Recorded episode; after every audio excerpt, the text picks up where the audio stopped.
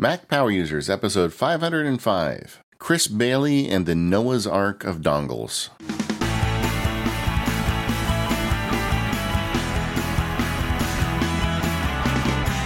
Hello, everyone. This is David Sparks, joined by my pal and yours, Mr. Stephen Hackett. How you doing, Stephen? I'm good, David. How are you? I, you know, I was looking at you. Uh, now we are north of three hundred thousand dollars raised for St. Jude, Whew. and you played such a big role in that. Thank you, man. oh, hey, no, thanks to thanks to everyone who was involved. September was it was a real highlight of my career. So I mean that seriously. To, to be able to to take the energy behind relay and funnel it to something good was was really awesome. Yeah, and today we're joined by a guest, uh, a friend of mine, Chris Bailey. Welcome to the Mac Power Users. Thank you. It's it's cool to be here. Now, Chris was a guest on Focused I think you were the first guest we had after we rebranded Focused, and and uh, Chris and I are friends. We we uh, tend to have um, Nando's together. That's our that's our date thing.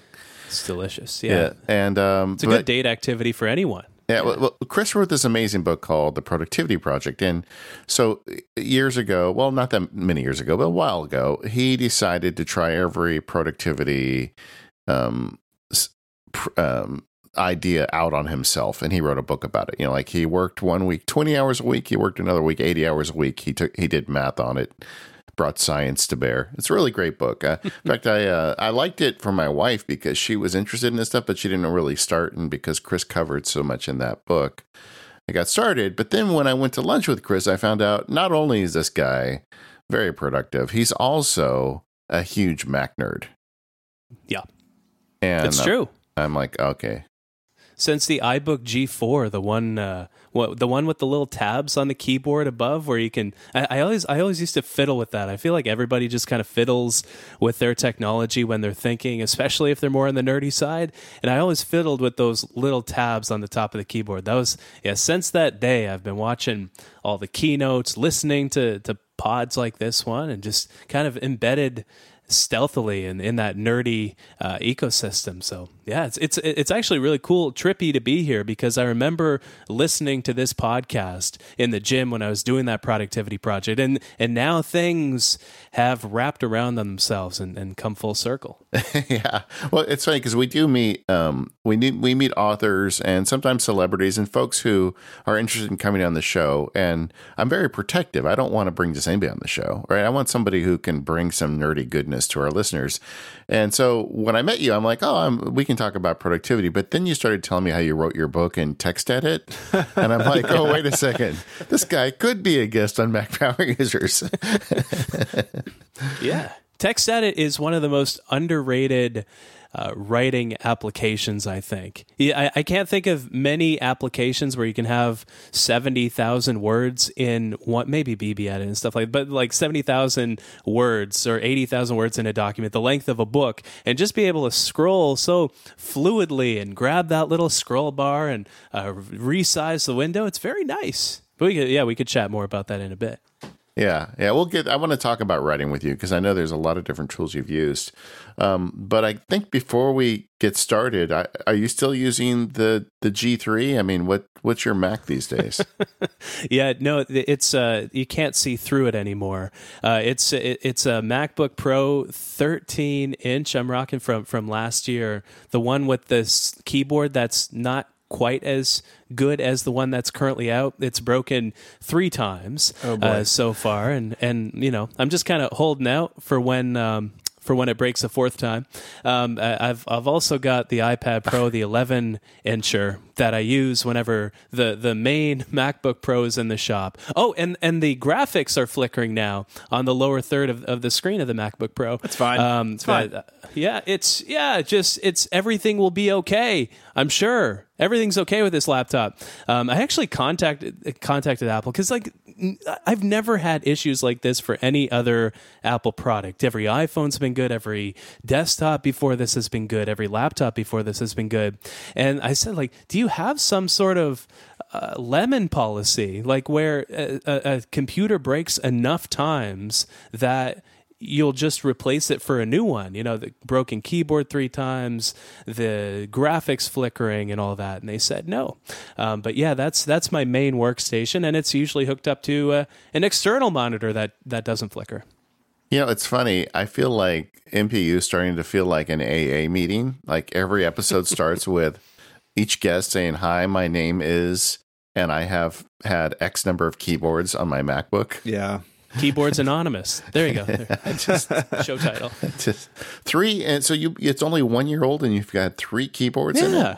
Oh goodness gracious! I mean, like I pound on the keys all day, and I I eat when I'm at the computer, which might upset some people, but it just happens. Like I'm a human being, and I work all day, and I eat when I work. Sometimes when I'm really into something, and yeah, it's uh, you know you get the odd mushy key, you get the odd uh, even after the compressed air. These these keys, man, these keys. man, they cannot come out with a new keyboard soon enough in No. my book. No. I it's like uh, at least once a week somebody asks me if they should buy a laptop now, and I have to tell them wait, just wait. And and the downside, you know, the, the rumor is that there's a 16 inch and a 15 inch footprint, which is great. You know, more screen, awesome. smaller footprint, but. And it's suppo- the rumor is that it's going to have a new keyboard system that isn't going to, you know, need three replacements in a year. yeah, I heard that. but the, uh, you know, but what if you want a 13 inch? Yeah. Yeah. It seems like it's going to trickle down from the top, and that doesn't really help people who want to buy them for their kids going off to college. Yeah, a good friend of mine just this week he had to buy one for his wife, and it's like I, I hate giving advice with an asterisk, and I have to until they mm-hmm. fix this. Yep. Have you guys uh, encountered any reliable statistics with regard to how what, what proportion of these keyboards break? I don't think there's anything out there that is definitive. If you if you look at some reporting like Casey Johnston and others who have really spent a lot of time with this, it seems like it is going down with each revision. Like I have the 2019, the year after yours, and mine. I don't use it every day, but it has been actually flawless. I haven't had a single issue. Hmm. But that's just like one person's experience, and you know, Apple doesn't really talk about these things. I think the fact that Apple released new laptops into the keyboard repair program, like here's a new computer, it's immediately covered by this thing. That to me tells enough of the story to say this isn't this isn't over yet.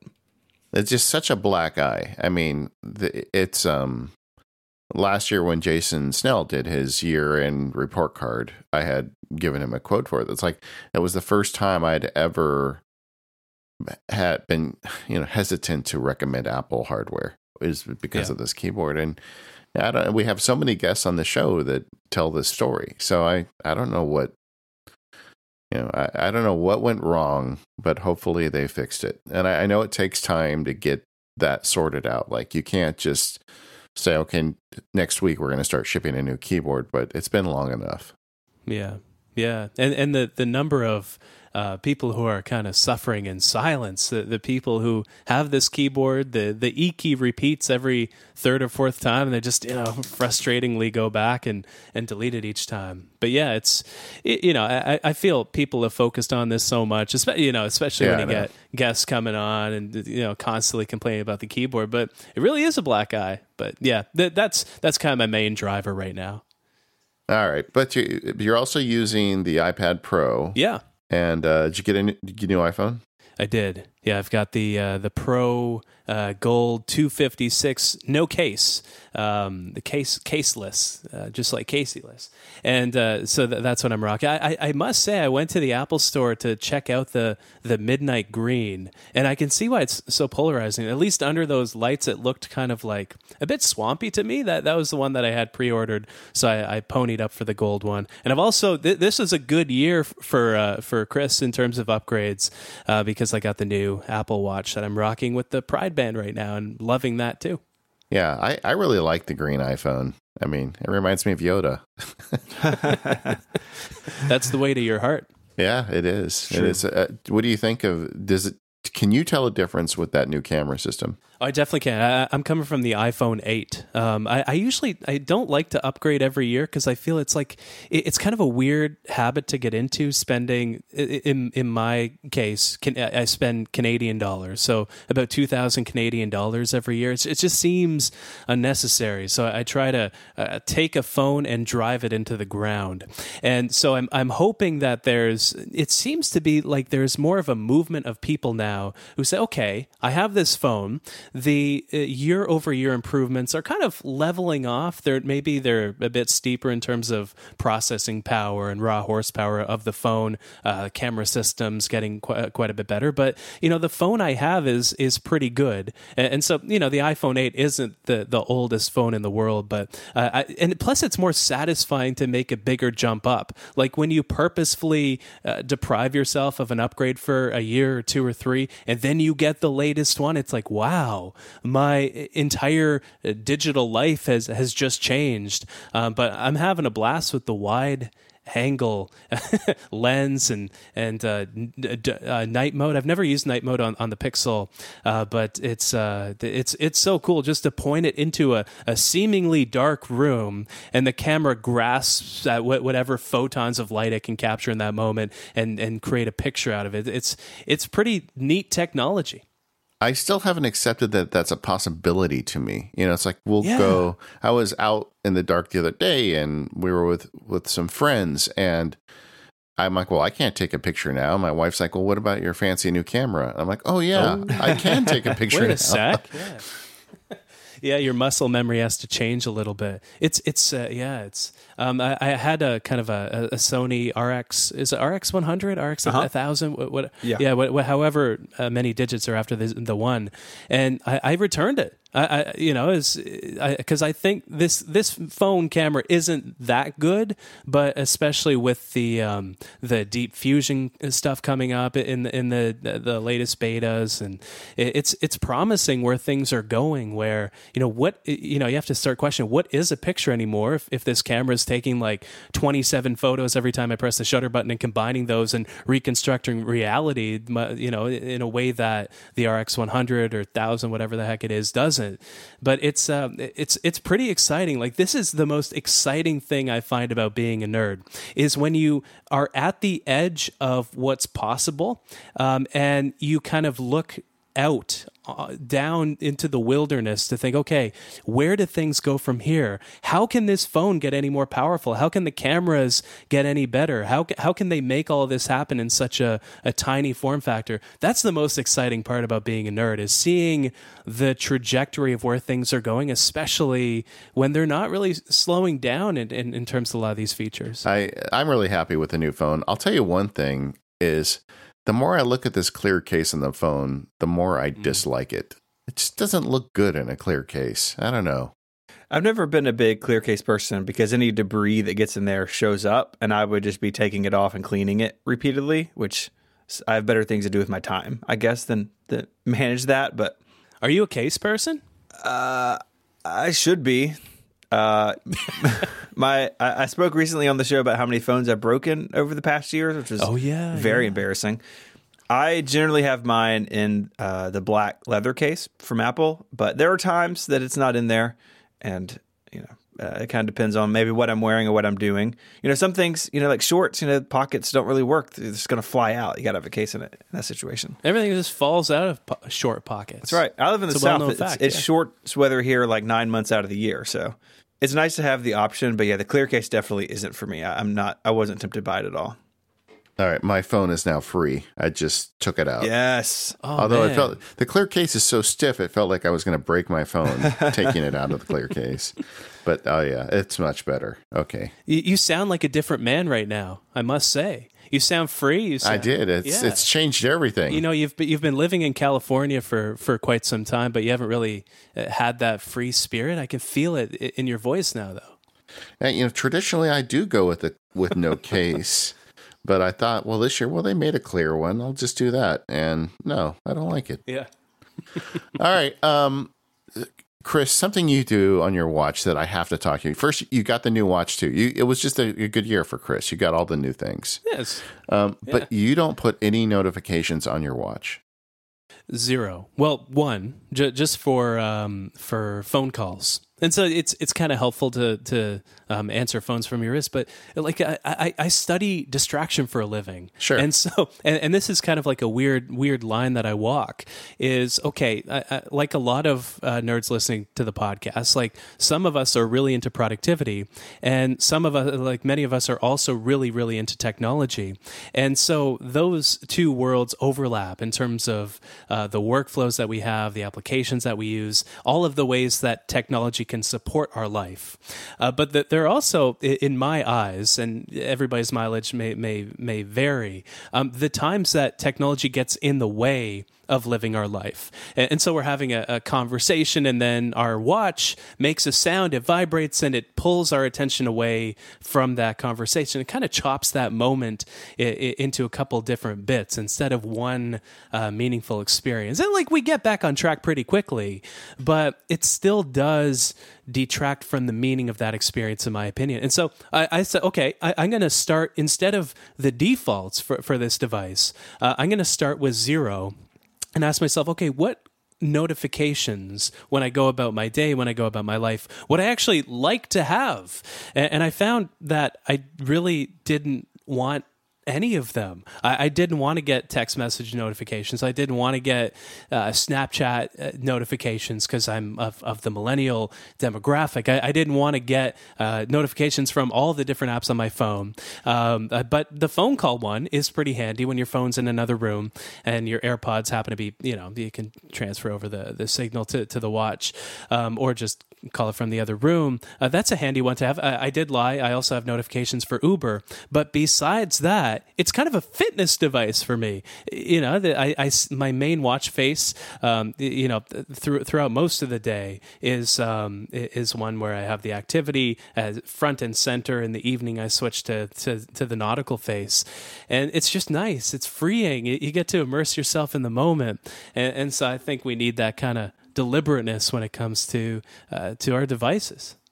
How do you guys manage your watch notifications? Maybe you've talked about it on the show, but I'm curious. Well, I'm I'm very stingy about notifications in general. I yeah. I barely let any on my phone, and even fewer get to my watch. But I do let notifications through to my watch. I mean, there are there are certain people that make it through. How about you, Stephen? No, I'm about the same. I have a few things come to my watch. We have a little, a few more come to the phone. Most of the time, if an app asks for notifications, my default is no. You can't. You can't interrupt me. Yeah. I do really wish that it was just smarter about what I want on uh, on the watch. You know, you have the VIP system in mail. I'd like to see that become a universal thing. So, like, if my yeah business partner sends me a Slack message, let me know. But if some other person I work with does, maybe don't let me know within like these certain hours. I mean, it feels like that would be a complicated system to maintain, but putting the power in our hands to really decide what lights up the watch would make it a, a more personal product for everybody. Yeah. I, I think it's kind of the next step with the digital health stuff. Um, it, you know, screen time is one thing that's fantastic, um, but it, the the fact of the matter is, like our, our phone so often chops our life into tiny little chunks of time because we we go from a meaningful conversation or even recording a podcast, perhaps, to uh, checking our email or or poking around on our phone. We do the same throughout the day, um, and it, it really does kind of you know pull us out of the moment. But you know, that said it also is this incredible support. So I, I, think it's like anything that interrupts us throughout throughout the day. It's like worth bringing some deliberateness to the control that we have over that. And you know, the defaults I think are wrong. yeah, well, it, it's an interesting thing you talk about because as nerds, we embrace technology but technology, in a large part, is responsible for this attack on focus and how yeah. people cannot stay focused. And I, I, I mean, I believe that's such a problem. I made a podcast about it. But the, you know, this idea that you can like laser in for two hours and get your work done, I think is a much harder thing to do than it used to be. And and technology does play a role in that. But I think also technology can play a role in in fixing that problem too. Yeah, I think so. This episode of Mac Power Users is brought to you by 1Password. I love 1Password not only because I can keep things like logins and bank accounts and secure notes safe and sound, but I can keep them with me wherever I go. 1Password for iOS is a huge part of that, and with version 7.4 out just a few weeks ago, they are completely ready for iOS 13 complete with the support for dark mode, which looks really good. In fact, they've added a special dark app icon that looks spectacular, support for voice control, and better support for documents. So with 1Password 7.4, you can create documents from the camera roll or pick a file from the Files app. So if you have, for instance, a secure note and you need to have a PDF in there, it's really easy to import now on 1Password on your iPhone or iPad with iOS 13. Another great feature of 1Password is 1Password for families. So you can keep logins, credit card information, all sorts of stuff uh, safe, but still shared with your family members. And you can have a different vault for maybe you and your significant other, and another vault for that kid going off to college. They have access to things as well. 1Password for families has totally changed security in my household for the better. So head on over to onepassword.com slash MPU to learn more and to sign up for a free 30-day trial. When you do sign up, you'll get 20% off at onepassword.com slash MPU. You mentioned earlier you have an 11 inch iPad Pro. How does that fit into your world? It, it is my mobile work machine because I, I, the fact of the matter is when your screen is flickering when your keyboard isn't really working it's ironic because i, I, I tried to make the uh, 11 inch ipad a sort of substitute uh, machine for my macbook pro. And so uh, i tried to mirror all the apps. I, I, switched over to an app called bear for writing uh, for, for that, that i'm experimenting with now. And, and i switched my workflows on, on the mac so that uh, a similar application existed that that could uh, you know that that could uh, let me pick up right where I left off on the iPad. But it, it's it's really really nice. It, it's it, I, I, have a hard time articulating what makes the iPad so wonderful to work on, but I, I think it ultimately comes down to uh, intimacy. It might be kind of a weird word to use with technology, but when, when you have that high refresh rate screen, when you have the ability to reach out and touch and manipulate anything on the screen, and especially with iOS 13, with uh, with the new window management and the the greater kind of uh, me- mental dexterity that you can walk into using these devices with It, it's it, it's really nice. It's just a pleasurable, more pleasurable uh, experience than sitting down in front of a computer and having that sort of cock- cockpit mentality where there are a bunch of widgets in the menu bar to tell you how your processors are doing, where you have this big screen, where where you have uh, this kind of uh, you know more abstract level of control with regard to managing Windows and, and managing the interfaces on it.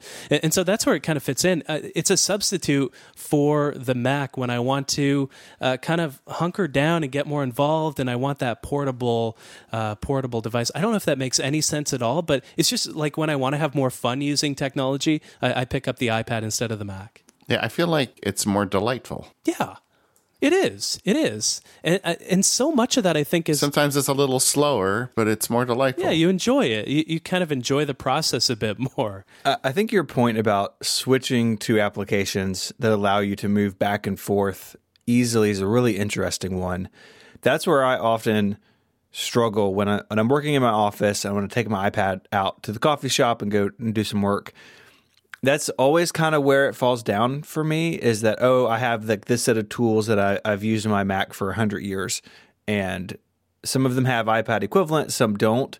Uh, for me the, the uh, an example of this is my text editor of choice on the mac is byword but i use 1Writer on the ipad and that's fine because i sync all my text files on dropbox so dropbox is sort of the layer in between. But if dropbox wasn't there or or something happened and it was down, I don't have something that moves fluidly across like Bear or or 1Writer I think, or not 1Writer IA Writer is another good example of this, or just stores everything in iCloud and it could have a library of documents, Ulysses, all these other writing apps do this. And I feel like if you really want to give this a shot of moving fluidly between the platforms, your point about finding apps that make that easier is one that people should should think about because it could be a little frustrating otherwise.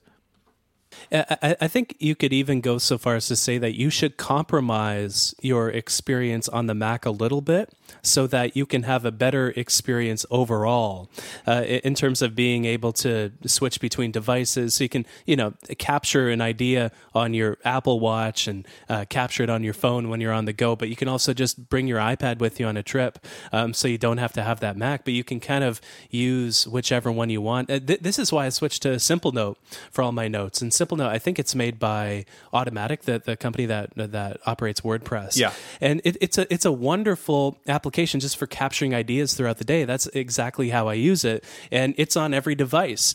Uh, Bear is how I have a kind of a medium sized writing project right now that I'm working on uh, for for Audible, which is an audiobook site. They have kind of an Audible Originals program, and I'm writing one of those. And it, it's it's smaller than a regular book but that means I can try out and experiment with new things. So I'm writing that in, in Markdown and Bear, and so so it's not as pleasant. I think I, I think there are compromises to make because just because I love TextEdit so much, but there's no TextEdit for the iPad or, or for the iPhone, even though there is the occasional leak screenshot that shows an internal uh, version of TextEdit that is presumably used at Apple um, that occasionally pops up and gives me some glimmer of hope.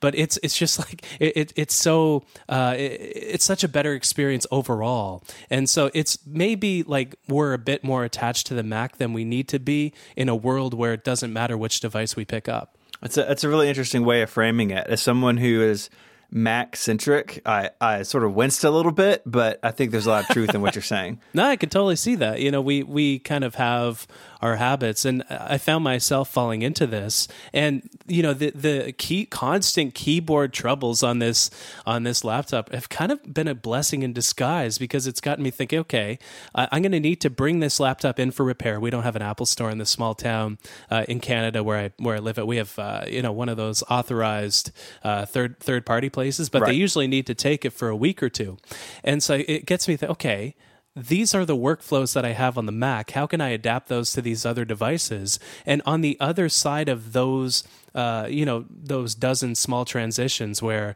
okay i can't really write in TextEdit i have to write in bear but it's creating a better experience overall when it's kind of like it's kind of like you're playing four devices at the same time instead of like four instruments at the same time instead of playing with one but everything kind of flows beautifully and you can create better music because of it. Man that's that's such a complicated analogy but that's what it feels like. It really does feel that way when okay i have the bear complication on my apple watch. I can press it. I can capture a note. And then when I sit down in front of the iPad or the Mac or the phone to continue writing where I left off because everything is in sync, I can k- take that idea and bring it somewhere else. And you would never get that uh, with TextEdit. And so there is kind of, uh, when there is that internet layer that ties everything um, together, it's, it's so uh, worth uh, coming up with some, some solutions that uh, are, are platform agnostic. Mm-hmm. Not platform agnostic, but device agnostic. Sure.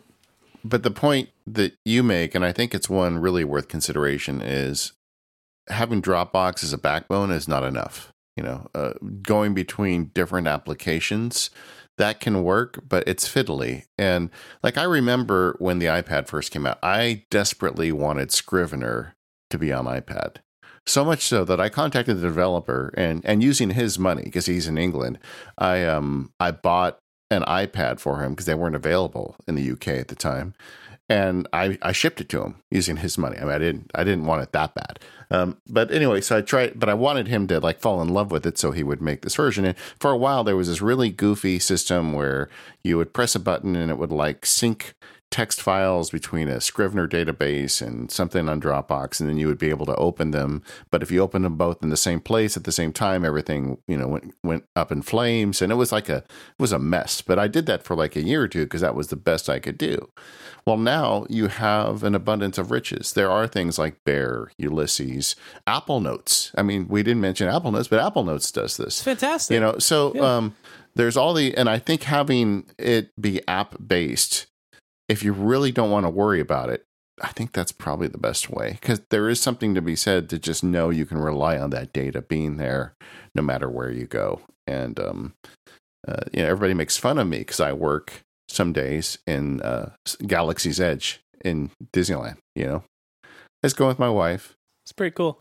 I do wear a lightsaber while I do it. Yeah, I'm the I'm the grown man walking around with a lightsaber on my belt. But but I open up. Uh, I just find a shady place. Open up the iPad and go into Apple Notes or Ulysses or whatever app I'm working in, and everything's there. And it, it really feels like living in the future when it works like that. And something that has made this so much uh, better for me, especially in iOS 13, is when you're tethering to your iPhone, which of course you can do anywhere. Um, there, there's the low uh, data mode that automatically kicks in, and so no uh, background updates get downloaded. Uh, I don't even think background applications can can use data when, when that mode's enabled, and it's it's great because if you're uh, working in Bear, it's constantly syncing to the to the cloud, and so you can pick up any other device and, and pick up right where you left off, and it might use I don't know a megabyte an hour, however however much Bear uses, and, and so uh, it's it's such um I, I think that's one of the most underrated features in iOS 13 is that low data mode, especially when it kicks in automatically with tethering. So we uh, we mentioned this earlier. We have to talk about this because I, I, can't I can't stop thinking about it. Uh-oh. Uh, you you are perhaps oh, no. the biggest TextEdit fan on the internet. Wow. I think for a lot of people, TextEdit is just like one of those apps that comes on your Mac that you use. Oh hell no! Accidentally, right? But you love it, and I'm curious if you could spread the good news about TextEdit to our listeners. Yes, I, I have here. I, I, am here on the podcast on behalf of TextEdit. Um, it's uh, I'm TextEdit's biggest fan. Um, it's uh, it's something I've been using for many many years. I write every blog post that I create. I write in TextEdit. Uh, I've written two mass market books so far, entirely in TextEdit. Um, and I, I love it for countless, countless reasons. First of all, you click the dock icon and you get a window. You get a window and you have a cursor and you can start typing.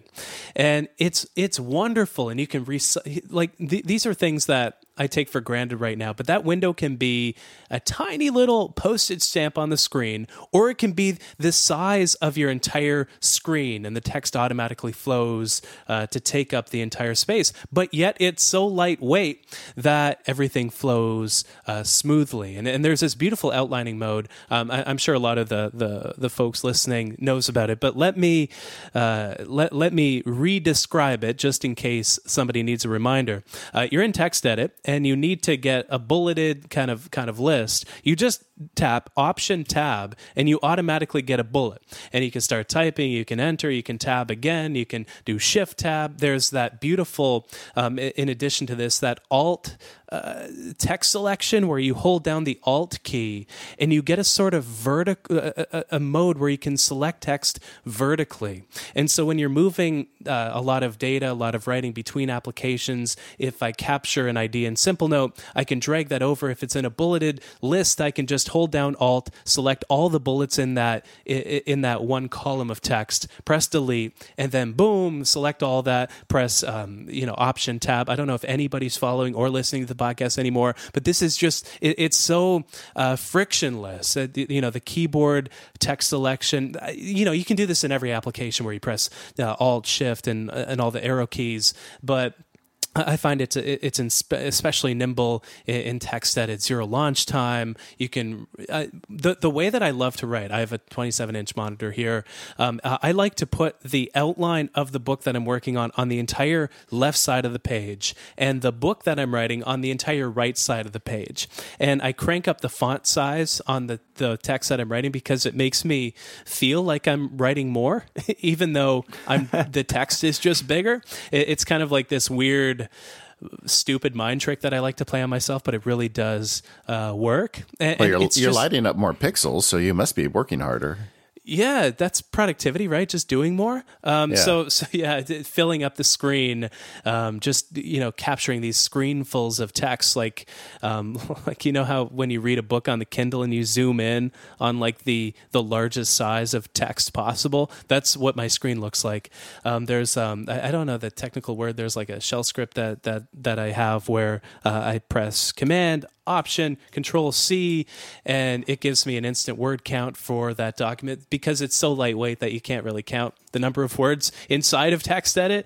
Um, and it's just so lightweight. I, I don't really do any formatting. I don't put images in in the book that I'm writing. I kind of just reference images out, elsewhere, and it's wonderful. It's so lightweight and it's so nimble, and I think that's what I love the most. Uh, so many people get caught up in in okay, I'm going to write a a thing, and so I, I need a distraction free writing environment. I, I, want an application that takes over my computer and shows me one line at a time and everything's so simple when really, you know, the best way, A, to write is to have a deadline, but B, uh, when, when you do have that deadline, you need something simple uh, just to be able to capture thoughts. And I find that there's nothing simpler that I love using more than, than TextEdit. Now, well, you're, you're writing these, these really long pieces in TextEdit. Are you doing so in plain text or using its rich text format? Formatting? Are you doing Markdown? What, what how are you styling your text? I, I just do rich text, and I, have kind of a system that I use for myself. Every subhead is is 16 uh, point font. Uh, every header is 22 point font. I usually break down. I usually have like three or four um, individual documents for a book. So a book, if a book is about 250 pages, it, that's about 70 to 80,000 words for for a typical uh, nonfiction fiction book, which is what I write. And so yeah, it's it's just very very simple. I, I have a system that I use. I usually write in 14 point font because the resolution that I that I use on the uh, on the MacBook Pro is quite dense, and, and, but I can't really see things at that size, even though the web and everything else looks better. And so that's that's the, what I usually do. So now, as much as you love TextEdit, you're using Bear for this other project right now. Yeah. And yeah, this how'd you get there and and are you staying there? Hmm. That, that's a good question. I don't know if I'm going to stay here, but now that I'm here, it's a very it's a very comfortable place to be. Um, and, and, so the system that I used to use before, because I, I just like simple text. Um, it, it, doesn't need to be plain text, but it should be you know relatively simple. That's why I love Simple Notes so so much. Uh, this is why I love TextEdit so much because it just you know the the best design, as they say, is totally invisible. I don't even notice that I'm using TextEdit because it's it's that simple. Um, but Bear Bear is kind of a, a, curious case because I feel it's it was designed by people that think like I do, and, so it syncs between everything. I, I love writing in, in Markdown on that. Um, the the tough part, I, I, don't really like writing in Markdown and TextEdit because there's just so much extra to type when you have all the muscle memory of of um, rich text embedded in your head, and, and, especially selecting text everywhere.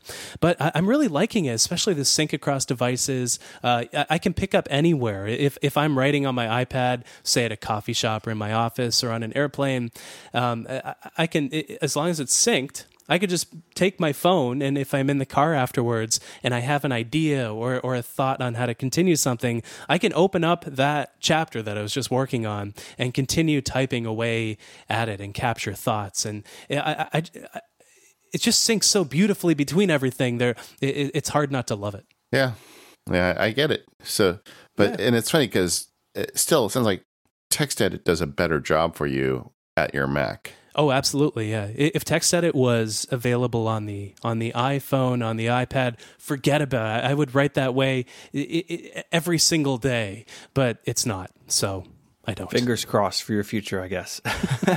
you you guys have seen those those screenshots though, right? Oh yeah, a, a couple years yeah. ago, it was like, a, oh, here's the here's the icon. It's definitely coming this year, and it, it never happens. Never happens. never quite arrives. Maybe maybe iOS 14. If there's only one feature, one new feature in iOS 14, uh, TextEdit support. I, I will be you know, I, I, will be a happy man. We'll have to have you back in that case. and everybody else will be very disappointed. well, it, it, it, there's just so many apps for writing now. I, I wonder if the um, the effort, renewed effort they put in Apple Notes was enough to put the kibosh on them releasing TextEdit. Yeah, they they seem to have doubled down on that, haven't they? Especially with collaboration, uh, that's kind of my main place where I do collaborative notes, and so I, I have a list uh, of my travel dates, and so I don't really keep too close track of where I'll be traveling to and when, or else I'd go crazy. But every every week or two, I look at the dates that I'm going to be in different cities, and and that's uh, a collaborative note that I have with other people. Uh, my wife and I have a note for uh, all our games of cribbage that we've played um, before we capture them into a spreadsheet that charts who's uh, statistically significantly better, and just like kind of random notes for capturing ideas, especially with the Apple Pencil. Like what a what a beautiful feature! You have an idea on the go, tap the screen, you get a note uh, that that comes up that you can capture anything that you want. It's uh, yeah, a combination of Simplenote notes and TextEdit. That's my ideal workflow on on any platform. I'm not sure if I should ask this question, but so you and your wife are statistically tracking between you which one's the better cribbage player? You've opened up a can of worms, uh, David Sparks. But yeah, it's uh, it's true. It's true. We've uh, so we've been together for seven or eight years and we love playing cribbage. And, and she has her degree in data science, oh, and okay. so she's perhaps okay. a, a, bigger nerd nerd than I am. And so we have a, a, spreadsheet, an Excel sheet of every single game of cribbage that we've played, and who is statistically significantly better. Which uh, you know, I'm I'm happy to announce here officially on the podcast that I'm the better cribbage player, but she's the one who programmed the spreadsheet in the first place. So who's the the real winner, right? Yeah. Maybe she is. yeah. Knows. I'm sorry. That just that tickled me. That's that's really great. but the uh, uh, uh, one last point on this, you know, I, I, can never get off the topic of text on this show. But the um, uh, you like Bear? Have you thought about just trying Apple Notes as the you know the be everywhere writing app for you because it does rich text, which it sounds like you you have some desire to use that, and it it is everywhere. Honestly, no, and I I can't really see myself ever using it to write a book. And you know, please replay that comment for me three years down the line when I'm writing the next book in Apple Notes, but I, I don't see it that way. It doesn't fit into my mind that way is this long form uh, writing app and i think the main reason is i don't trust it. Um, there, there, have been so many syncing issues with notes that i've experienced in the past uh, where notes you know these conflicting notes and, and notes disappearing and uh, i need to be able to trust uh, an application for me to, to rely on it every single day. And maybe that, that's why i love TextEdit so much. Maybe i'm just so risk averse that i use TextEdit but I, I haven't found anything really better than that. And TextEdit that it won't up and vanish. It's it's not going to make a note disappear like some syncing issue on, on Apple Notes would. And you know, it's it's gotten so much better that I don't even know if that's worth complaining about. Maybe I'd think about it totally differently if I needed to create a new workflow from scratch today. But I just don't think about it that way, and I think it's because of that issue of trust. Um, you know, I've I've been a Mac user since I've been you know since I was a young teenager, and I've you know been through the the dot Mac syncing issues, the iCloud syncing issues, and it's so much better now. But um, like I, I just don't trust it.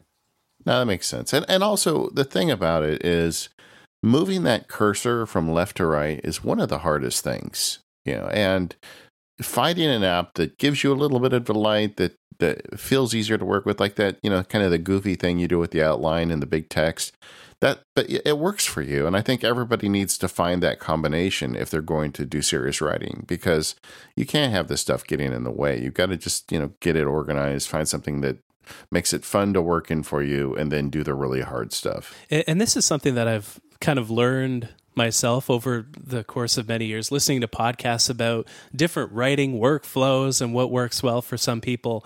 Like don't listen to me. Uh, you know it might be entertaining to to listen to what some productivity nerd you know does for his workflows but like look at look at what applications you love. You know and this is something that again i've learned the hard way. I, I have listened i can't count how many list- episodes of Mac Power users and uh, articles of, of, workflows and the sweet setup articles that I've listened to and thought, okay, I'm going to do that for a while. But uh, then I just settled back into working the same way before. And it's, I, I think that's something that I think we should all do is just kind of stick with what we're doing and build upon that. Because sometimes that's the best uh, strategy is just sticking with what we're familiar with. This episode of the Mac Power Users is brought to you by TextExpander. Visit textexpander.com slash podcast to learn more and get 20% off your first year. TextExpander is the productivity app that I use every day. I love it because I've got all this automation built into TextExpander. It doesn't just expand short bits of text like my cellular phone number or directions to my house. It also does really advanced things that Mac Power users are going to love, like AppleScript support, so I can automatically address emails or the fill in fields when you're doing form emails, and you can just type in a name and it does the rest of the work for you. The gang at Smile has been hard at work for TextExpander for iPad and iPhone, and now supports dark mode and more of those cool iOS 13 features. And with TextExpander for Teams, you can unify your organization's voice with shared snippets. And I do that at my MacSparky Empire. My assistant has access to the snippets. We have uh, shared accounts, and it's awesome.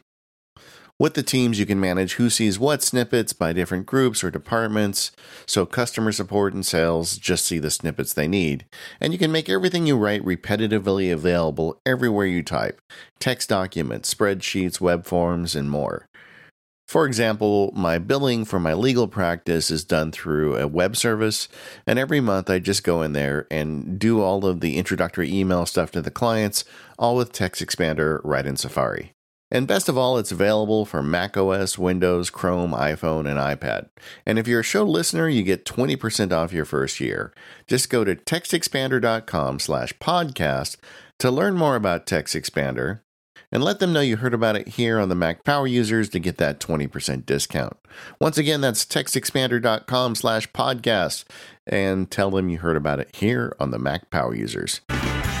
So, Chris, in addition to writing, you've had some success, which means people want you to come talk to them as well. And um, when we were on the phone last, you were telling me about all the trips you take, and, and you do quite a bit of speaking. I wanted to take a minute to talk about that. You know, how do you prep for that? What's the workflow for going and giving a speech somewhere? I, I just wing it every time. Oh, is no, that I'm just it? kidding. I've, I've, right, no, I, you know, I, I make a deliberate effort to look at the elements of my work where I deliver unique value. And there aren't many things, I must be honest, that I deliver unique value through.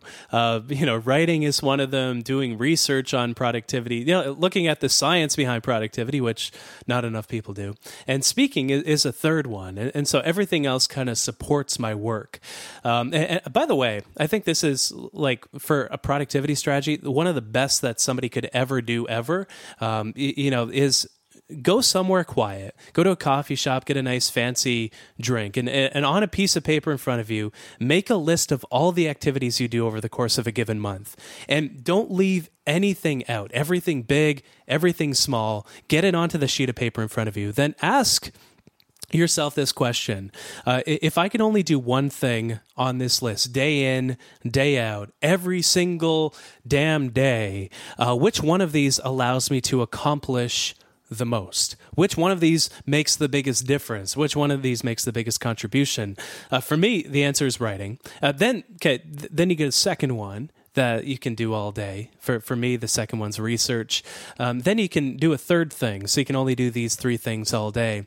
And for me, that one's speaking. And usually, your marginal productivity falls off of a cliff after about two, three, uh, four different tasks. And, so, like that's a good way to define your tasks and define what's actually important. But the thing about speaking, and, and the reason I mention this tactic is like there are so many administrative things that have to happen around giving giving a talk and, and i know you do some uh, speaking yourself david and you guys have the live shows you probably know that a live show is an hour it's an hour and a half but there are days and weeks of work leading up to those points.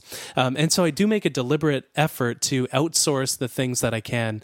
Um, I'm fortunate enough to work with a couple of assistants that help me out with this stuff that book travel, that uh, manage the logistics. And, and so that really does make the main thing in my workflow for speaking, uh, making the slides because I like you know getting down and dirty in, in keynote one, one of the the best features of any Mac application is Magic Move in Keynote, where it's a it's a transition between two slides. And what it does is, is it looks at all the differences between the two slides and it elegantly transitions between them. And so you can make text grow and shrink between sizes. You can make images grow and shrink between. So you could just move objects from one point uh, uh, of the screen to another uh, between slides. But the, yeah, the, the workflow is I get the contract for for a talk. I have a pre-event call with the person, and then I, I sit down, um, usually at, at my favorite coffee shop, to to write down the the list of strategies that I'm going to want to share with them. Um, and, and, more workflows involve travel and, and, kind of the ways that I've automated that. But Keynote definitely an app of choice. Um, the Logitech Spotlight Clicker is probably one of the best excuse me, clickers on the market today for for transitioning between slides and highlighting different information in a slide. But it's uh yeah, it's something that I love doing and and so I have kind of that a little bit of a workflow around it. I was at a um when you're at WWDC, I met with some of the iWork team. We had lunch together, and we were just talking about you know things I do with iWork and what I like. And I, at one point, I said everybody owes a beer to the guy who came up with Magic Move. Yes. And then a guy like two seats down from me just raises his hand and looks at me. Hero. You know, yeah, not all heroes wear capes, right? Yeah, that he should have. He should have. yeah, he should. I, I right before that came out, I was in the middle of a trial where there was water damage to a house, and I had to animate water droplets going through a wall. And I spent hours oh. and hours animating each little water droplet. And then we did the trial. Then I went up to um, Macworld and they announced the new keynote and this magic move. And I just looked at that and went, wow, if I only had that last month, you know. But but it, it, it's it's honestly uh, one of the best features, even for animating like a simple video for the web. Like forget about slideshows. Yeah. What what about what about a screen recording where you, you just make a simple video? I don't know if you use this in, in screencasts and stuff like that. I do. But it's it's so powerful. Yeah, yeah. Not surprised at all. Yeah. So so Keynote is usually your weapon of choice. Um, and then um, and then you've got your your clicker and you're good to go. Uh, what about when you get to the event? How do you know? Like you, I assume you bring your own Mac to the event. Yeah, it's it's in kind of the um, like the text the tech rider that I have that yeah. I will bring my own laptop and I will never surrender the laptop at any point in the event because yeah. you know who knows if you'll ever get the laptop back at that point. But I, I think like something that would be curious to to highlight is the travel. Um, because I, I'm on the road probably 50 60% of the time. And one of the best things that somebody can who frequently travels um, quite a bit and I think they uh, they're, they're a sponsor for this episode is a, is a TextExpander snippet with every uh, thing on your pack list. And, and so what, what I do is I type p pack list and usually in TextEdit because it's the, the best uh, the best text application on the Mac. Yeah okay and um, and so it pops up a little window, and you can program text that is snippets, of course, to ask you to input numbers in response to questions. And, and so it'll ask me, okay, how many days are you gone? And I'll type in five or six, and then it'll pre-populate um, all of the numbers of things that I could need to bring. So it'll pre-populate with five pairs of socks, five yeah. pairs of underwear, five sure. this, five that, five shirts, five five uh, things. And, and what what you do on this TextExpander snippet is you make a list on that thing of every possible thing that you could want to bring on a trip. And then once it expands, you just delete the stuff that you won't need to bring. And yeah. in this way, you know, knock on bamboo, I, I haven't forgotten a single thing on any trip in the last three or four years, uh, just because, unless I accidentally delete it in this note by, by mistake. Um, and it's, it's a wonderful, wonderful system for never forgetting anything. Or when you think of something new, you add it to the snippet, so it gets added to the next time you run the yeah. run the snippet. Yeah, we exactly. we just did a whole episode on automators on um, on packing lists and that was one of the ideas was hey why not just make a master list and then you can always pull from it for every trip. But yeah. the uh, idea of the TextExpander snippet's cool you know? Um yeah. the uh, so you can insert your number. Nice. And then what about connecting your computer to these strange devices as you go on the road with strange device. What strange devices? Like the projectors, you know. Oh yes, yes, the classic uh, USB C Life. Um, Yeah. I, I, I encountered somebody who was still using uh, a DVI the other day. All right. Believe it or not. Wow. Not everybody. You know, there's a lot of people still on VGA. Did DVI come out after VGA? It It's did. after. Or- yeah. Yeah, it's had, had a shorter life. Much VGA, shorter. VGA is the cockroach of the uh, the IO world. It will be the last to it die. does not leave. Yeah, it will. You know, it'll, it'll die after USB C Type A, it seems, at this rate. Um, but yeah, I, I just kind of bring every dongle underneath the sun. I actually bring two of every dongle because I don't trust dongles that I order from Amazon that are made by a company that I don't really understand. Uh, and so I bring two. It's like Noah's Ark, but with dongles. Uh, two of every single dongle. Uh, I have two remotes. I have two chargers. Uh, two of everything underneath the sun. I have this dongle bag um, that that I bring on every trip. I think I did. I text it to you, David. Yeah, David, we can put it in the bag. show notes. Yeah. and everybody needs a dongle bag, um, and you know, with with everything that you could possibly need. Um, so yeah, it's. I think it's just a matter of having everything, and I've encountered pretty much every uh, tech.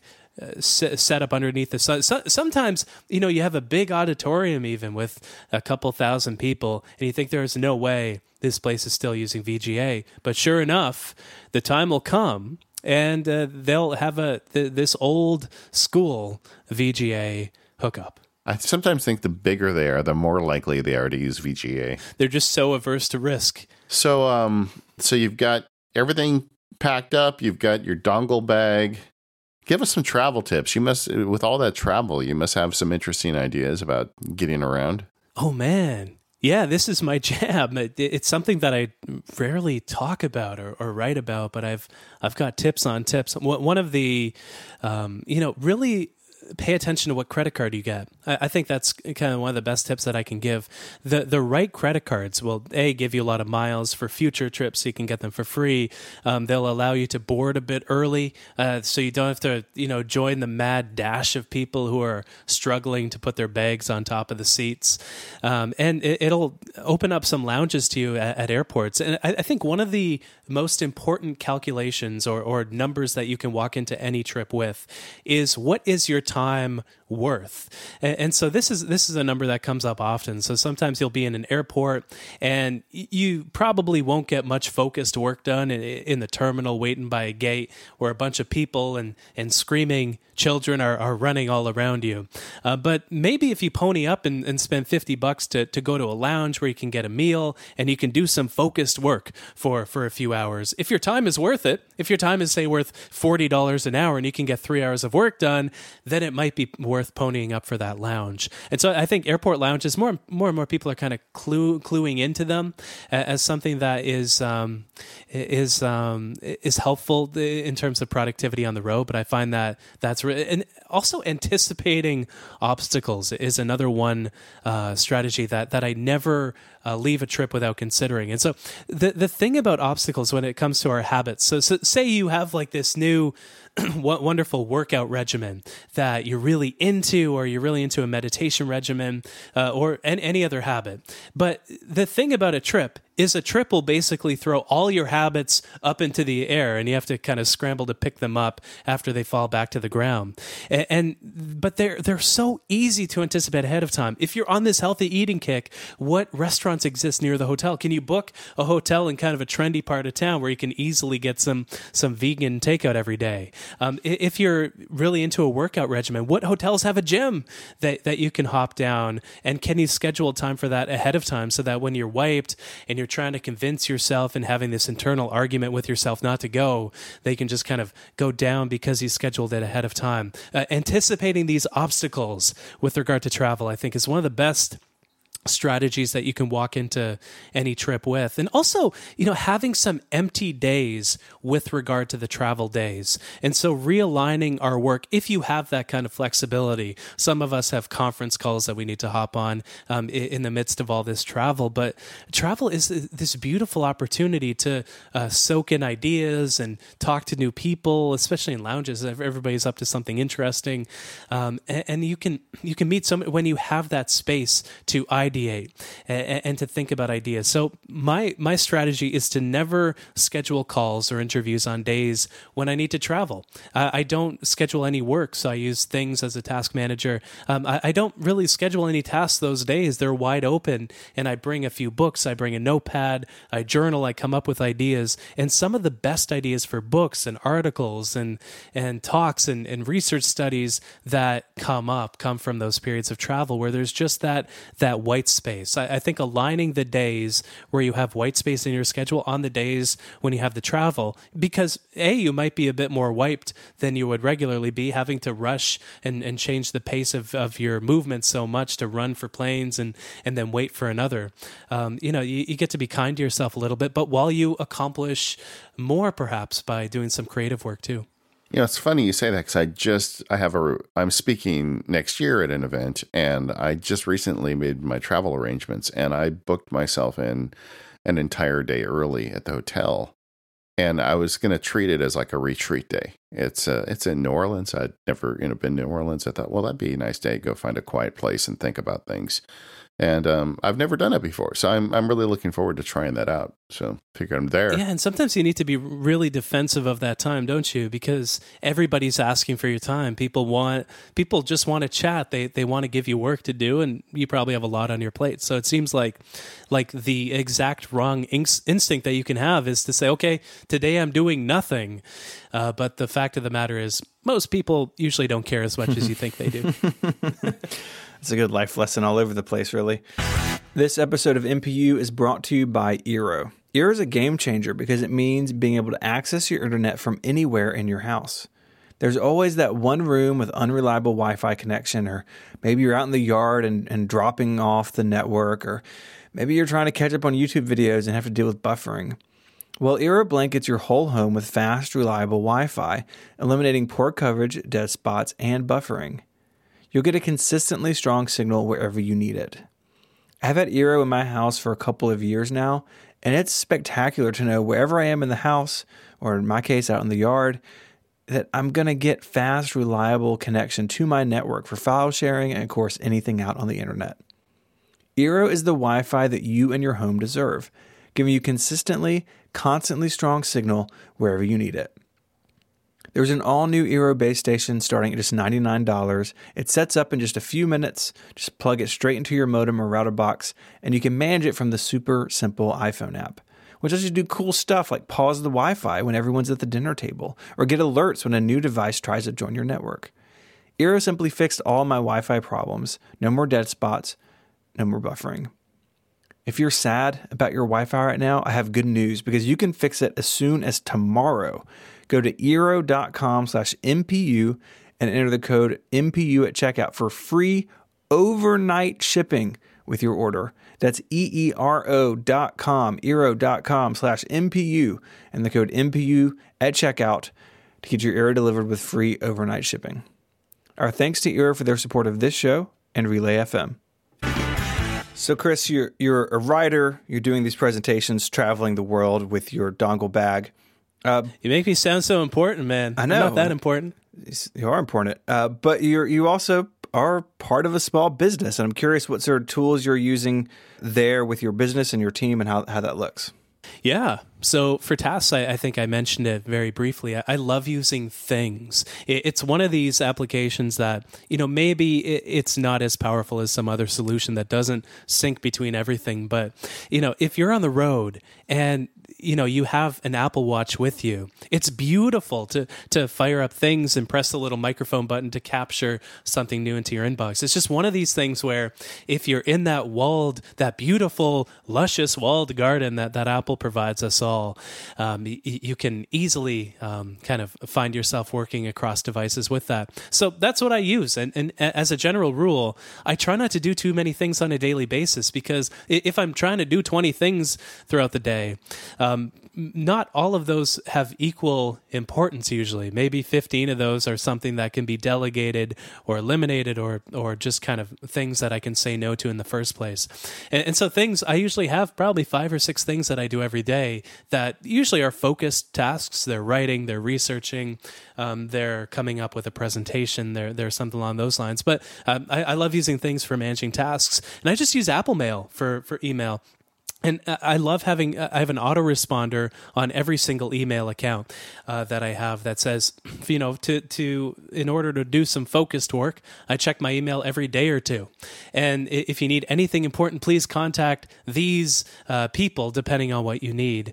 And so that kind of manages expectations for that. And I, I use Fantastical because it's, again, it's one that's available for every platform underneath the sun. So it's very, very simple, uh, I think. You know, the email system that I use, incredibly lightweight. The task management system that I use, uh, lightweight. Calendar, very, very lightweight. And, you know, as you can imagine, I write about productivity. And so a lot of people uh, say, okay, you write about productivity. Would you like to review this productivity application for managing tasks or for a calendar or, or for email? Those are kind of the three main ones that, that are productivity centric. But I find myself coming back to, to these solutions because instead of looking for uh, a hack to do email better, I want to look for a hack to do email less. And, and so that's where I direct my focus so I can, so I can do more uh, focused work throughout the day. Now, I'm I'm curious about that autoresponder. So every email that comes in gets an email immediately back from you saying, "Hey, I'm busy. I don't always read it every day." Yeah, and it's always a different excuse. So, so right now, um, it's uh, I'm deep in a writing project, but then once I'm done with this writing project, it'll be uh, I'm so sorry, I'm deep in uh, in some. Now everybody knows my secret, but I feel you know the productivity nerds will just listen to this one. Um, but if I'm in a heavy period of travel, I put that. In. If I'm taking a vacation, I, I put that in. So, so like I'm taking some of my own advice right now. I'm disconnecting for the vacation. If you need anything, please email uh, Louise, who who manages a lot of my administrative work. And uh, and so it's a uh, you know you can anyone can kind of send me an email. It's Chris at a lifeofproductivity.com, and uh, to to kind of see it. But it's very simple. You know, I, I think it's polite enough saying, uh, you know, I'm so sorry, but time is limited these days. This is what I'm focusing on.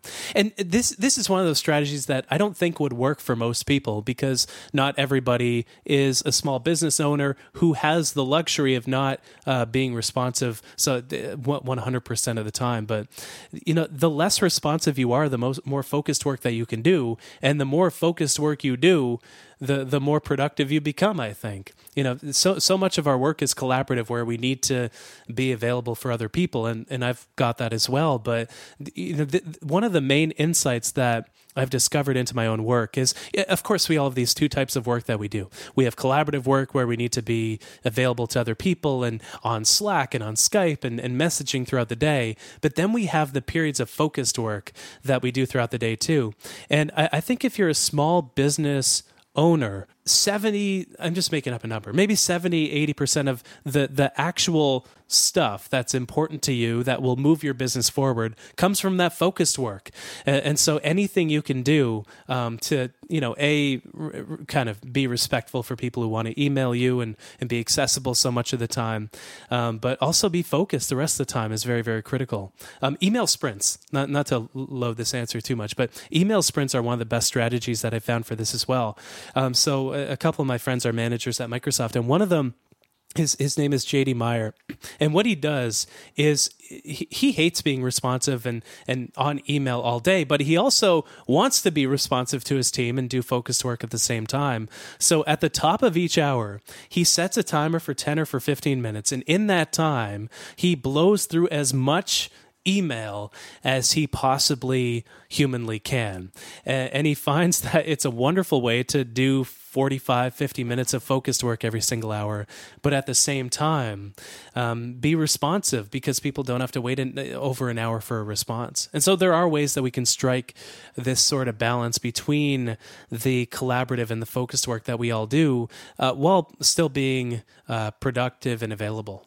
Well, I know for me, one of the big challenges was I had this perception of myself as the email guy. Like I always answered emails. And so I'm the email guy. And then at some point, I, I put myself on my deathbed and said, well, do I want to have made more you know things like field guides or do I want to have answered more email at the end you know and you know and you, you um, and it sounds silly but that that's the trap you fall into if you don't think about it and and so uh, so what I do I just draw a box around it. I mean email gets an hour. And you know if somebody has a customer problem with a field guide and they need a you know you know whatever they didn't get what they bought or whatever those always go to the top. They get taken care of. And the rest of it I get through as much as I can in an hour. At the end of the day, that's as much time as goes into email. And and it took me a long time to kind of get comfortable with that because instinctively I felt like, well, but you're the email guy, you know? you know? I'm like, no, actually I'm a guy who makes things and I think that's more important to me. So uh, it takes a while to get through that. Um, so I was curious when you did this autoresponder, was there much negative reaction to it? Maybe, but I, didn't see it. maybe, maybe people think, "Oh man, this guy is such a uh, an inflated sense of self importance." I thought he was this friendly Canadian productivity guy, but it, it's like no, you know, we gravitate to any task that makes us feel important or provides us with validation. I know that tendency in myself, and so I'm actively working against it. So I have more focused work time. Um, one one other strategy that I that I think is worth uh, trying that you know I thought I'd get some negative reactions from, but that people ended up loving and started doing themselves is the five sentence rule. And so the five sentence rule goes like this. So in your email signature, you make a little note that says, you know, maybe delete the um, the like 500 page uh, or 500 word little description of why people shouldn't print your email, and and in put put that put in its in its place uh, a note that says something like, you know, to respect your time and mine, I keep every email I send to five sentences or less, and it's a simple little nudge, but because you know you have to think more about the emails that you send people love getting short emails you don't send this big uh, blog post in a message you know you have to be more thoughtful and you'll find that people start using the strategy uh, themselves as well if you're anything like me. And so, you know, there are some simple things like that that we can do. I, I thought when I started doing that, that I was the biggest jerk in the world. But then I started getting emails from friends and colleagues and, and people that I knew that had this exact same note in, in their email signature. And so it's, it's one of these that, uh, and, and if you want to send something longer than five sentences, it's, that's a good cue to pick up the phone and call the person or or arrange for a Skype meeting because you hadn't seen them in a while or walk over to where they're working and, and say hello and ask them uh, a few questions of whatever you wanted to write in that email. It's a it's it's a nice little nudge, and I, I think it's kind of like when we're walking around towns. It's the classic spotlight effect where we think, okay, I'm wearing a weird combination of shirt and pants today. Everybody's going to be staring at me. Everybody's going to be judging me. But no, people are so caught up in their own business. And I, I think email is kind of the same way. People usually don't notice that it takes you 12 hours to respond to something. They're just happy it took you less than a day. I think I'm going to make mine say every time I write more than five sentences in an email, a puppy dies. Oh, man. That's intense. Will there be any? Yeah, that's. uh I'm not Canadian. well, I'm a little Canadian, but not enough, I guess not that friendly. You got that Canadian spirit, both of you do. I must say. I, I, I am I am French Canadian, man. Are I, you actually French Canadian? Yeah, my grandfather was one hundred percent in French Quebecois. Yeah, that's cool. Do you have a lot of Canadian listeners? Yes, we do. Yeah, the nice ones. yeah, mm-hmm. I'm getting in so much trouble. yeah, in so much trouble. Please don't email. Yeah. This episode of the Mac Power Users is brought to you by Hover. Make a name for yourself and get 10% off any domain name. Go to hover.com slash MPU. When you have that one big idea, where do you go? For a ton of entrepreneurs, Hover is that big leap because your business starts with a domain name. Hover has over 300 domain name extensions to choose from. No matter what you want to build, there's a domain name waiting for it. And they have excellent technical support to answer any questions you may have, and they're dedicated to getting you online, not upselling you. Hover has free WHOIS privacy so the bad guys don't get your information, a clean user interface, monthly sales on popular top level domains, and it's easy to see why Hover is the popular choice for people starting a business. I'll never forget going on Hover and buying the domain for sparksesq.com. That's the website for my law practice. It was the very first step I took towards kind of getting independent and leaving the firm. And even though I wasn't ready to leave yet, buying that domain was an essential first step for me. And it just kind of warms my heart when I think about it. Hover knows you like an intuitive user experience and things just work straight out of the box, so I know you'll appreciate Hover. They have a really clean user interface and it's easy to navigate. Plus, they have additional services. For instance, I also run my email through Hover. So get started on your next big adventure. Buy your domain and start using it today. Go to hover.com slash MPU and get a 10% discount on all new purchases. That URL, one more time, is hover.com slash MPU. Make a name for yourself with Hover. Our thanks to Hover for their support of the Mac Power users and Relay FM. Chris, I always like to end the show with guests uh, hearing about a few apps that delight them and help them get their work done. And you delivered. You gave us a great list here of stuff you use to get your work done. A couple of things we've already covered, like Fantastical and things. But there's a lot of apps here you're using to get your work done. Yes, sir. I, I must say this is one of the rare uh, interviews that I actually prepared for because usually you go into an interview and they ask a bunch of questions about the, the books and you, you know you kind of say the same answers each time and this this one was kind of nice though oh i get to actually nerd out about my favorite mac apps for once i get to actually like you know talk about what I'm the biggest nerd about in, in addition to this productivity stuff. So there, there's a bunch of them. Um, one is, do you guys use Vanilla? If you're like me, you have a lot of things in your menu bar. I'm looking at it, I've expanded it right now. I probably have 15 or 20 different things in the menu bar on my computer. Uh, but what vanilla is, is you allow some things to be hidden. And so there's a special key code that you price to expand your menu bar. And so the default state for my menu bar is I have the volume, the internet, the, the Wi Fi, the power, the calendar, and the current temperature outside because, uh, because of Carrot Weather's nice Mac application. But if I press this key code, the menu bar expands to uh, include Dropbox and um, Spotlight and um, Alfred and, and all the different other uh, icons that are up there that you might want to use sometimes, but not all the time. And so it's a nice way of maintaining things, uh, you know, very, very simply and cleanly. And, and your menu bar looks a lot cleaner. Um, another one made by the same developer, I, forget her his name, is Rocket.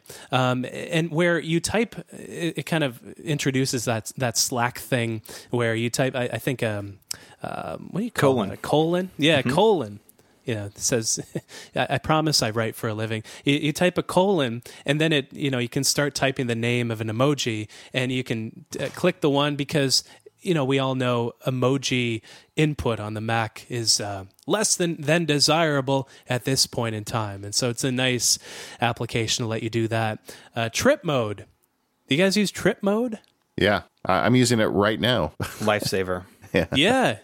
the data saver because when when you have it enabled, you get to um, you get to tell um, you know your your computer which um, applications can uh, you know use the internet. Yeah. And so low data mode is wonderful on the on the iPad, but from what I know, it doesn't exist on the Mac, does it yet? No, it doesn't. No, so it's it's a nice kind of uh, low data mode until Apple um, does that and, and also puts LTE on on their laptops, which is hopefully forthcoming. Uh, freedom so, is. Let me just let me just interrupt there for a little bit because for folks who aren't familiar, TripMode. So what it is a menu bar app, but the idea of it is whenever you are on, um, whenever you're tethering to your phone, it can automatically turn off all the stuff you don't want and it's great because it you know it like Chris was saying, it saves you a ton of data. If you ever spend time tethering or using like hotel Wi Fi, where you know every one and zero feels like it costs you money or is very mm-hmm. slow, you want to um, you want to go ahead and use something like TripMode. It's also great for podcasting because like i i run it before i start recording and it shuts down dropbox and a whole bunch of stuff on my imac that i don't want having uh, you know using up bandwidth in the background while we're recording a show. And i it, it is one of those apps that as soon as i saw it i thought wow well they're going to sherlock this like as soon as they get a chance. And it's been out for years now and they never have. I'm, I'm kind of surprised Yeah, it's I, I, I use it at every single coffee shop because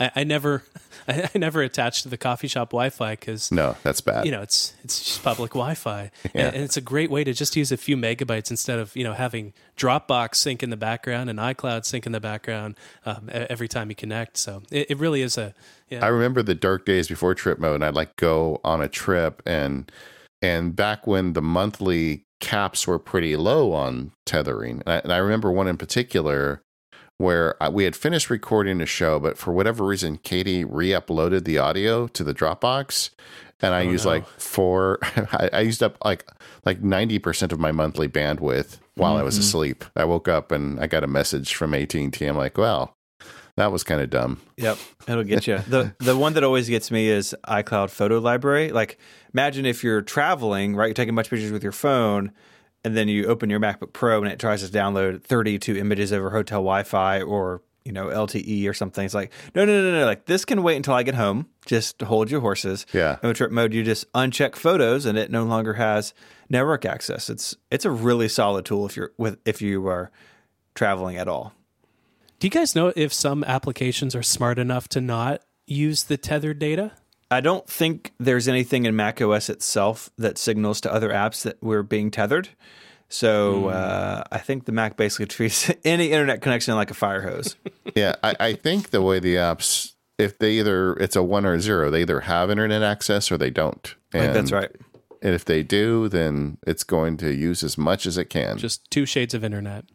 Okay. yeah, Damn. yeah. Hopefully, you're, right. I don't know if you know. If it feels to me like, will they make a Mac with a built-in LTE? I, I don't know. I don't know. Yeah, especially when everybody has a phone in their pocket that they can easily tether to. Yeah, maybe they feel like the tethering is the answer. I don't know. But then who knows? Maybe we'll get an ARM Mac with a. They'll be have like an iPad on the inside.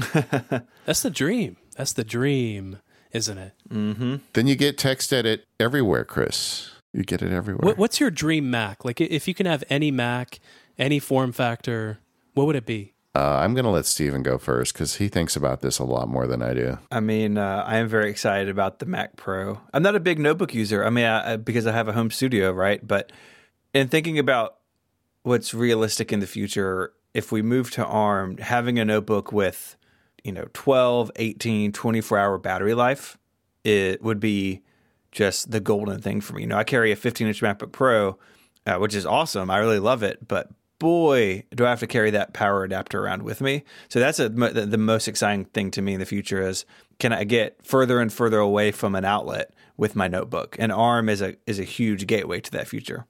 Yeah, for me, I mean, my dream Mac right now is the one sitting on my desk. This iMac Pro is amazing. Like I, I do video stuff on it, and it's super fast, and it's gorgeous, and it's beautiful. And when I record a podcast, it's whisper quiet. I, I don't know that I could, you know, I, I could come up with a better Mac than this one.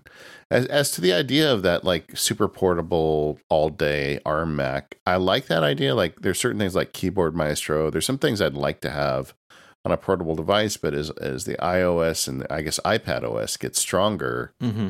um, it becomes less of a priority to me because generally I can get most of my work done on an iPad. Yeah. So, uh, like, like I guess Chris, when you uh, like when you've got your your Mac in to get the the latest keyboard, how how well do you do just using the iPad?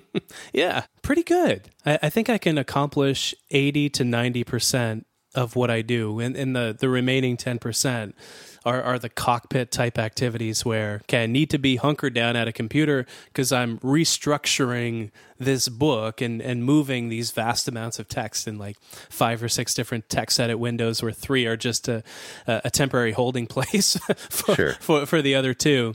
And, and so it's, um, I, I found, I, you know, I think there's kind of no substitute for those 10% tests, at least right now.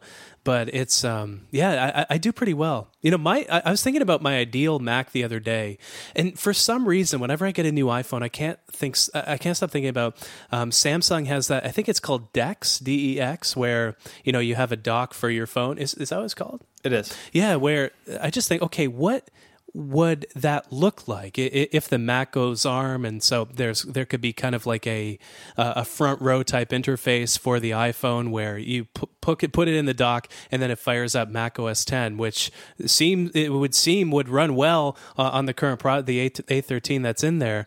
You know, what if there was a dock where you can you know BYODKM that classic setup, put it in the dock and then have it connect to uh, to a monitor that it drives and a keyboard and a mouse. What what if there was kind of a little shell that looked exactly like the MacBook Adorable that you put your phone inside of, and then it, it turned into this full fledged computer? Maybe the technology that uh, of that is so far off, but I, I just can't stop thinking about that when I get a new iPhone. I see how powerful it is, and so all the headroom that that isn't being used by by VR stuff and by games, you know, it, it seems like that could serve that purpose. Yeah, I mean that opens up a whole lot of ideas, and I always wonder when we get to the point where our all our computing is in one brain that like a phone that we carry around with us and use remotely. Yeah. Is that the future or is it going to be that all of it is just stored on whatever, you know, the version of iCloud, hmm. Google Cloud, whatever is, and everything's gonna be just a dumb terminal that you log into. Yeah. I'm, I'm not sure where it goes. It's fun to think about it though. It is. Yeah, it is. Yeah. It's uh, but until that way, until that that day, we have some nice Mac apps. Uh, Freedom is another one that, that I think is worth uh, exploring. If you find that you use a Mac and you struggle to focus sometimes, Freedom is, this application where you fire it up. You, it says, How long do you want to focus for? You say an hour. And then you, you can specify, specify a block list of sites and uh, applications that you're not allowed to use during that time. And so if I'm writing and I find I'm, or maybe reading some research studies that I find especially aversive, uh, I'll fire up Freedom and, and uh, use that. Uh, iStat menus, uh, I, I, love. Even though I'm not, you know, a huge nerd, I'm kind of a medium medium nerd, and, and so I love using the one to see um, the data up and down speeds on my computer, how much data is transferring, the battery information. Because when you click the battery icon in your menu bar, you no no longer see just a a, a standard uh, standard uh, the, the Mac OS 10 prompt, you see a, a, trend line over time of how your battery has been depleted, um, the battery for your external devices, your AirPods, your keyboard, how many cycles your battery has been through. It's a wonderful, wonderful um, added feature. And yeah, those, yeah there, there's so much information in iStat. I mean, it's it's crazy. There's so and you, much, and you can yeah. tune it. Like you can get the they have one that gives you everything kind of condensed into one, or you can get a, a, an entire menu bar widget on fan speeds if you want. You know, if you're John Siracusa and, and you care about care about how loud they are. But yeah, those you know, Simplenote, Apple Notes, things, Fantastical, TextExpander, I use every single day. But Vanilla for the menu bar TripMode, which you've probably mentioned a few times on the podcast. But if you haven't yet bought trip mode, do buy it because it's it's so powerful. And uh, iStat someday on the show, I want to, maybe it's not today, but someday on the show, I want to get Stephen Hackett to explain his iStat setup. I, I'm just imagining mm. that it's mm. very complex. It's a Rube Goldberg machine of graphs, is what it is. I'm, I'm guessing. I'm guessing it's a lot of data. That's, by the way, available in Setapp now. The other day I went to buy the upgrade oh. and I realized, oh, I don't need to do that. I'm already nice. getting it set up. Oh, the, that's um, cool. Well, Chris Bailey, you are not just a halfway nerd. You are a full nerd. Yep. Oh, that warms my heart, guys. Thank you. You get, you get the merit badge. it's official coming from you two because you two are, are certified nerds. That's right. We got it hanging on the wall and everything. Yeah. Now we have our challenge yeah. coins. We have our nerd challenge coins. That's we can show it at, at, the at the meetings. you two can like verify other nerds. Like yeah, there you go. like Twitter verifies. Like you can verify other people to be a nerd. Oh, that's good. Well, you can add that now to your website. You are MPU verified. yes, yes. This is big. All right. Well, listen, gang. Uh, Chris, where can people find you if they want to learn more about the stuff you do? Yeah. So my site is called a lifeofproductivity.com and that's where I just blog about productivity. No ads, no nothing. I, I even got rid of the annoying newsletter pop up on my website recently, which uh, I'm, you know, I kind of hate those myself, so I'm happy about that. Uh, podcast is called Becoming Better. I do that with my wife, and so we make a podcast every couple weeks, and that's fun. We you know, last episode we drank some wine and we talked about how alcohol influences productivity, which was which was a good time. Um, and uh, yeah, the books, I guess, uh, one is called the Productivity Project. The other is called Hyperfocus: How to Be More Productive in a World of Distraction. Wherever books are sold, you can pick them up if you want. There's also an audiobook if you like the sound of my voice. Um, and if you don't like the sound of my voice, there's the physical book. Yeah, gang, these are great books. Especially, I think they're just they're just. I've read them both, and I'm I'm a fan of Chris's work, obviously. So check them out and uh, and go check out Chris's website. We are the Mac Power users. You can find us over at relay.fm slash MPU, and this is episode number 505. Uh, thanks to our sponsors, 1Password, Smile, Eero, and Hover, and we will see you next week.